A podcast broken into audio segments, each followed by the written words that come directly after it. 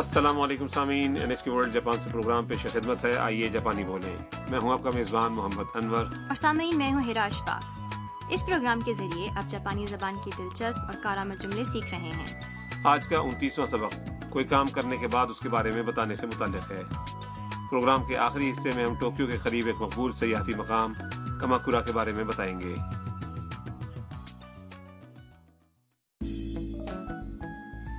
میاں اتوار کے روز کھماکورا کے مندر میں منعقدہ پیانو موسیقی کی محفل میں گئی تھی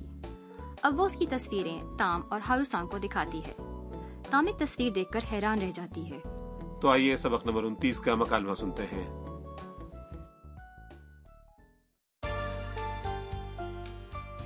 日曜日にピアノの演奏を聴きに行きましたどうでしたか素晴らしかったですそれは良かったですね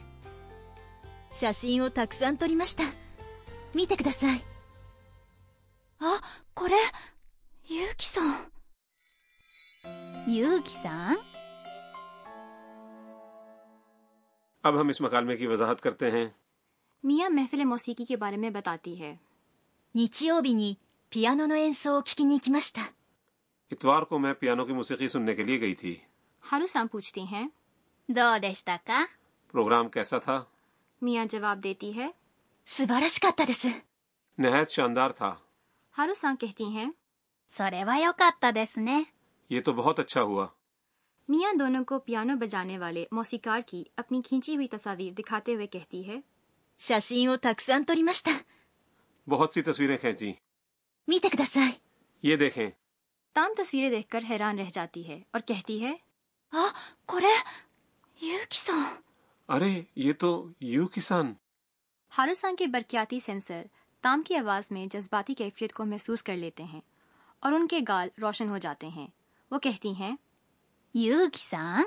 یو کسان تصویروں میں نظر آنے والا یو کسان شاید وہی شخص ہے جس سے تام جاپان میں دوبارہ ملنے کی خواہش مند ہے جی یو کسان وہی موسیقار ہے جس نے ویتنام کے ایک پرائمری اسکول میں پیانو بجایا تھا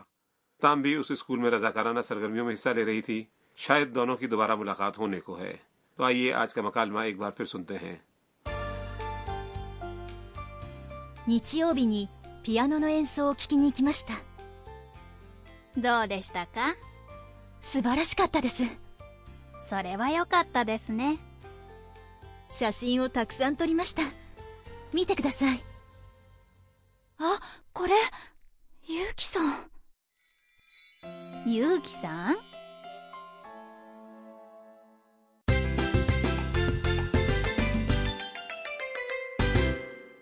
آج کے سبق کا کلیدی جملہ ہے پیانو کی موسیقی سننے کے لیے گئی تھی ピアノの演奏を聴きに行きました اگر آپ اسے یاد کر لیں تو اسے استعمال کرتے ہوئے جو کام کیا ہو اس کے متعلق بتا سکتے ہیں پیانو یہ پیانو کا جاپانی تلفظ ہے اور اینسو محفل موسیقی کو کہتے ہیں پیانو نو اینسو کے معنی ہوئے پیانو بجانے کی محفل حرف جار او بعد میں آنے والے فعل کا مقصد یہ مفول ہے ککینی کے معنی ہے سننے کے لیے اور اکی مشتا فعل اکو یعنی جانا کا ماضی کا سیغا ہے آج کا نقطہ ککینی اکی مشتا یعنی سننے کے لیے گیا ہے اس کا ابتدائی حصہ ککینی دراصل فعل ککو یعنی سننا سے بنا ہے اس کی مس شکل ککی مس کا آخری مس ہٹانے سے یہ ہو جائے گا ککی اس کے ساتھ مقصد ظاہر کرنے والا حرف جار نی لگایا گیا ہے تو گویا کسی فعل یا کام کا مقصد ظاہر کرنے کے لیے اس فعل کی ماں شکل بنا کر پھر ماس کی بجائے نی لگانا چاہیے جی ہاں آج کے مکالمے کے کلیدی جملے میں جانے کا مقصد پیانو سننا تھا اس لیے پیانو نو انسو ککینی کو فعل جانا کے ماضی کے سیغے اکی مشتا کے ساتھ جوڑا گیا تو سامعین اب سنیے اور دہرائیے 聞きに行きましたピアノの演奏を聞きに行きました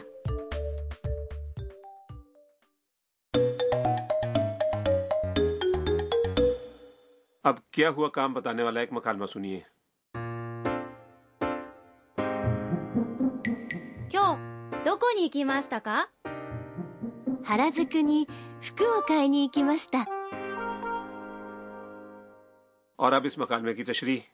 今日どこに行きましたか آج کہاں گئی تھیں کیو کے معنی ہے آج اور どことआपको याद ही होगा यानी कहाँ 原宿に服を買いに行きました。 کپڑے خریدنے کے لیے ہراجوکو گئی تھی ہراجوکو ٹوکیو کا ایک فیشنیبل خریداری مرکز ہے جہاں جدید فیشن کے ملبوسات نوجوانوں کو خصوصاً متوجہ کرتے ہیں فکو کے معنی ہے کپڑے یا ملبوسات کائنی دراصل ایک فعل کاؤ یعنی خریدنا سے بنا ہے اس کی مس شکل کائی مس کا آخری حصہ مس ہٹانے سے یہ بنا کائی اور اس کے ساتھ نی لگانے سے یہ کائی نی بنا یعنی خریدنے کے لیے اس جملے میں حرف جار نی دو بار استعمال ہوا ہے ہراجوکو نی اور فکو اوکھائی نی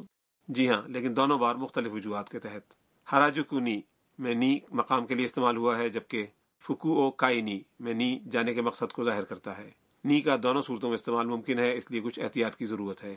سامعین اب مکالمہ سنیے اور جواب دہرائیے 今日どこに行きましたか原宿に服を買いに行きました原宿に服を買いに行きました اب کوئی اور کام بتانے کی مشق کرتے ہیں جو آپ نے کیا ہو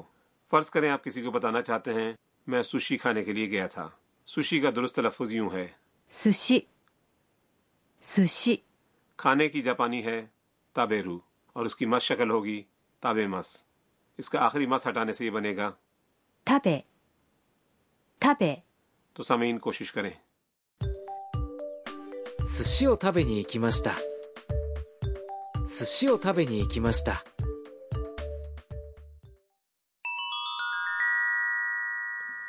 اب وقت ہوا ہے استعمال کی مشق کا آج ہم آپ کو ہفتے کے سات دنوں کی جاپانی بتا رہے ہیں پیر سے اتوار تک کے الفاظ سنیے اور دہرائیے پیر 月曜日 منگل 火曜日 بدھ 水曜日 جمعرات 木曜日 جمعہ 金曜日 ہفتہ 土曜日 اتوار 日曜日 آج کے مکالمے میں میاں نے کہا تھا نیچیو بھی نی پیانو نو این سو ککینی اکی مشتا یقیناً اس جملے میں موجود دن آپ نے سمجھ لیا ہوگا جی یہ اتوار ہے ٹھیک ہے نا بالکل ٹھیک کوئی کام کیا گیا دن بتانے کے لیے اس دن کے ساتھ حرف جار نی لگایا جاتا ہے اتوار کے روز کے لیے ہوگا نیچیو بھی نی اور اب آج کا مکالمہ ایک بار پھر سنتے ہیں میاں کے پہلے جملے پر خصوصی دھیان دیں 日曜日にピアノの演奏を聴きに行きました。どうでしたか素晴らしかったです。それは良かったですね写真をたくさん撮りました。見てください。Ah, あ、これ、ゆうきさん。ゆうきさん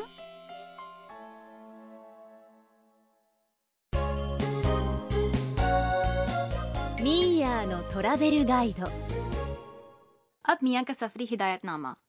آج کا موضوع کھماکورا ہے جہاں میاں محفل موسیقی میں گئی تھی کماکورا ٹوکیو سے ٹرین کے ذریعے تقریباً ایک گھنٹے کی مسافت پر واقع ایک مقبول سیاحتی مقام ہے پہلی بار کسی جنگی سردار کی حکومت آٹھ سو سال سے زائد عرصے قبل اس جگہ قائم ہوئی تھی سامورائی کہلانے والے جنگی سرداروں کی پہلی حکومت جی ہاں کماکورا میں واقع سروگاؤ کا ہاچی مانگو عبادت گاہ سامورائی جنگی سردار میناموتو سے منسوب ہے اس کے علاوہ یہاں مہاتما بدھ کا گیارہ میٹر بلند عظیم مجسمہ بھی ہے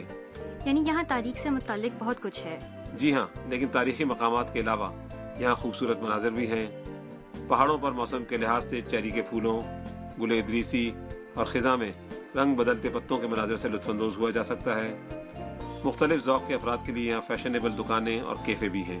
شاندار گویا یہاں خاصا تنوع پایا جاتا ہے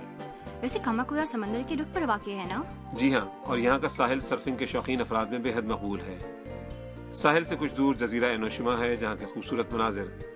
لکڑی کے چھاپوں سے بنائی گئی قدیم انداز کی تصاویر میں بھی ملتے ہیں یہ تصاویر اوکیو اے کہلاتی ہیں مقامی خوبصورت ٹرین اینو دن بے سیاحوں میں مقبول ہے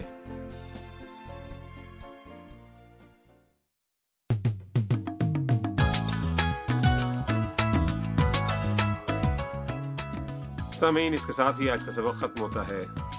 تام اور یو کی دوبارہ مل پاتے ہیں یا نہیں یہ جانیے اگلے سبق میں